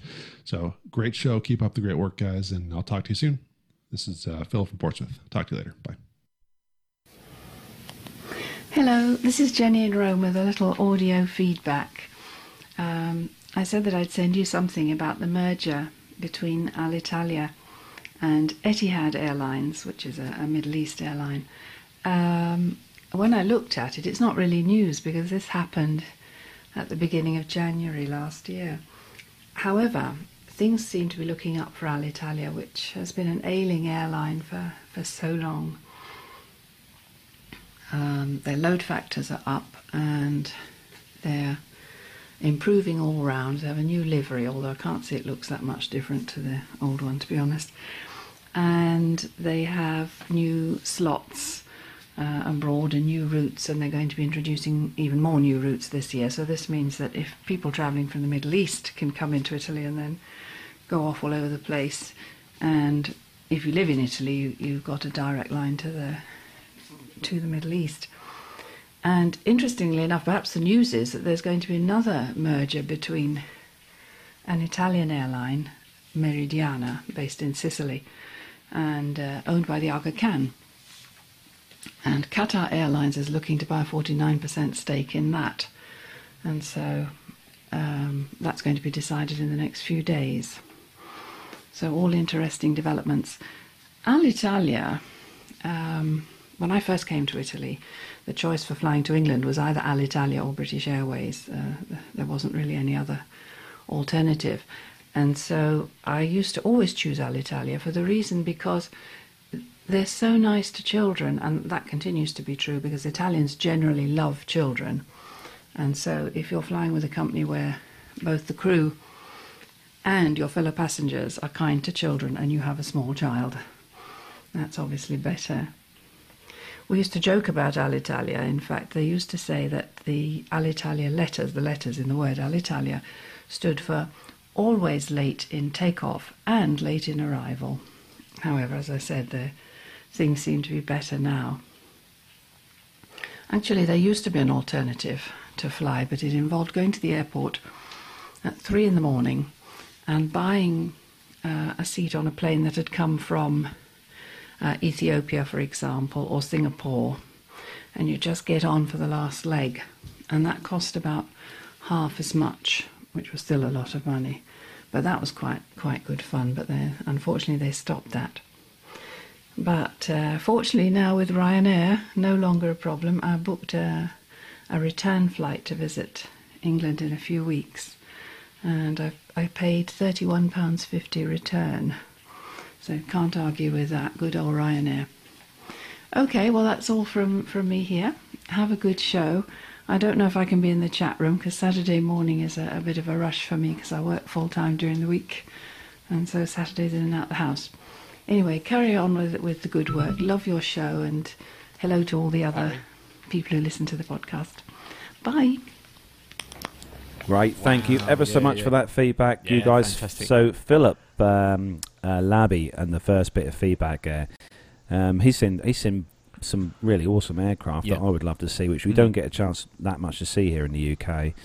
But um, no, great. Thanks for that feedback, Yeah, Philip. Yeah, actually, yeah, brilliant feedback, and uh, yeah, so clear as well. His audio was absolutely Yeah, fantastically Yeah, clear on absolutely, yeah. there. Yeah, love it. He must be using better microphones than what we, are. Absolutely yes. We, this, this is where he writes back and tells us he's doing, using an iPhone or something like that. And Yeah, then, and then you'll just go a funny colour I and will, your yeah. dummy out. No, but thanks a lot for your feedback, Philip. That's absolutely fantastic. Great to hear from you, and uh, love that accent as well. We always Yeah. always like that. And thanks also to Jenny, of course. uh, Yeah, Jenny. regular contributor to the show. That's yeah, Jenny nice. Parkinson. Thanks for that from Rome, and uh, good to hear I, about could- those. I could uh, listen to. Jenny all day long. Well, I think we all can, to be Oh, fair. such a lovely voice. Absolutely, it is. Yeah, it's the, Send longer feedback, Jenny. Yeah, definitely. And it's it's good. To, it's, it's it's interesting to see also that uh, Jenny's obviously she's um, um, going with Ryanair rather than using the uh, the larger sort of Italian yeah. carriers. Really, Yeah, but it's cost, but it's isn't cheaper. It? It's, cheaper. I mean, yeah. as I say, we we we have a story about them every single week, but at the end of the day, they are they are cheaper than absolutely everyone else. I Oh. There's no two ways about it. But anyway, thanks, So- guys. Uh, what before um the, Before we go, before we go. while um while Pip's just looking up the details he needs in order to prompt everyone about his crazy mar- marathon challenge that he's doing, uh, we'll just uh, inform you. Obviously, to get in touch with the show, you do it by the usual means. The main website it is www.planetalkinguk.com. The email address is podcast at planetalkinguk.com and please do send your feedback we love getting audio We feedback do. we love including Yeah. people in the show because it is your podcast and we want to hear what, what you sound like. Absolutely, You know, we, yeah. we, we, we'd love to hear what uh, what Tony Kitchen Yeah, sounds definitely. like and, and all the rest of the listeners in the chat room. Da- oh, Dan's already sent some feedback in, He has, yes, yeah, but more of it, Um, more of but it yeah, more good. of it, yeah. Paul Yeah. and everyone in the chat room. Send us send us your audio Yes, feedback. Absolutely. Uh, yes, so Facebook, it is uh, it is facebook.com forward slash. Um, uh, yeah, facebook.com forward slash Plane Talking UK and our Twitter Uh. handle. So take yourself to Twitter, twitter.com, and our our Twitter handle is at Plane Talking UK. Yes, and don't forget if you uh, if you are obviously following us on Twitter and Facebook, Mm. uh, when we post the uh, the links to the show and stuff on Facebook, they do pop up on Twitter straight away. Do, so if yeah. you're uh, if you are on Either Twitter or- or both. um, you'll be able to find the links to find the show each week on there. Next week, I am not going to be in the UK. No. uh, I'm going to be a few In- miles away. Yes, yes, in absolutely. Las Vegas, but. I Hopefully. intend fully on still uh, bringing Yeah. a show along with Matt, um, you know, to to you guys. Even Yeah. though I am on holiday, but there we go. I, I love the show so Yeah. much, and I love all the listeners so much that I'm gonna It's try going to, it's and get a going show to out. be a Saturday evening, probably, Yeah, is the yeah. way we're looking at it at the Because moment. Because I'm eight Saturday hours night. behind. Yeah, because he's going to be in Vegas, and it doesn't really make. I, I'm I've got commitments in the morning, so it actually Yeah. works better for me. But because I'm doing my CBT from my motorbike again, because it's lapsed. Um, but uh, yes, it's uh, it's all good. So uh, before we go, obviously, Pip, please tell us how. Uh, first of all, how they get to listen to your marvelous little podcast, and of course, all details about the marathon. So anyone who's feeling generous, please do make sure you give Pip the helping hand. I'm sure he'll need. Yes, thank you. So, uh, one and the same, the places you go to find it. If you want to find the website, it's www.planesafetypodcast.com. If you're feeling generous, as Matt says, and you'd like to contribute to the marathon thing, then just go to that website. There's a, a page there called London Marathon. You can click there, and it tells you all about it. And on that page somewhere, there's a link to the, the Virgin Money giving Oh, page where you can make a donation. That's good. Otherwise, all the usual places: Facebook, uh, P Safety Podcast, on the uh, the Twits thing. Yeah. So, Pip, you just uh, before you go, you, you you said you just released a quick episode of the Plane Safety Podcast. I did just yesterday. It's sort of a, a, a audio diary thing. Um, came out yesterday. I should be recording another one, hopefully sometime next week with uh, Captain Al. Oh, lovely. A more, you know, a full length episode. Yeah, cool. Brilliant. Good. So I hope people enjoyed that. So I'd like to thank everyone in the chat room for joining us this morning. Thanks everyone in there who's got up nice and early to join us. And uh, we really do appreciate you guys coming in the chat room each week and uh, obviously giving your your feedback in there because it's great. Yeah, it makes it's- great yeah, reading yeah, some of the stuff in yeah. here. It really does. And also, not forgetting as well this week, a massive thank you to uh, to you, Pip, for joining us. yeah, thanks, Pip. Yeah, no great. worries. Pleasure as always. Really good. So that's where we have to bring episode 98 to a close. As I say, thanks very much to Pip for joining us live via the old magical Skype. Uh, and uh, yes, as I say, all the usual channels, get in touch. We'll, pub- we'll publish details about what time the live show is actually going to be next, Next week, So yeah. watch your fit, your Twitter and Facebook feeds for that. But from all of us here in the kitchen studio, including Rob, who you can't see, but it gives a wave. Everyone here us a in the studio and with the li- oh, and we've got little Isaac as well. Just bring up the uh, bring up the, uh, the there we go. Oh, so hello, from everyone in the studio. us for the last few seconds. Yeah, there we are. Go. Cheers, guys. Bye, Bye-bye. bye.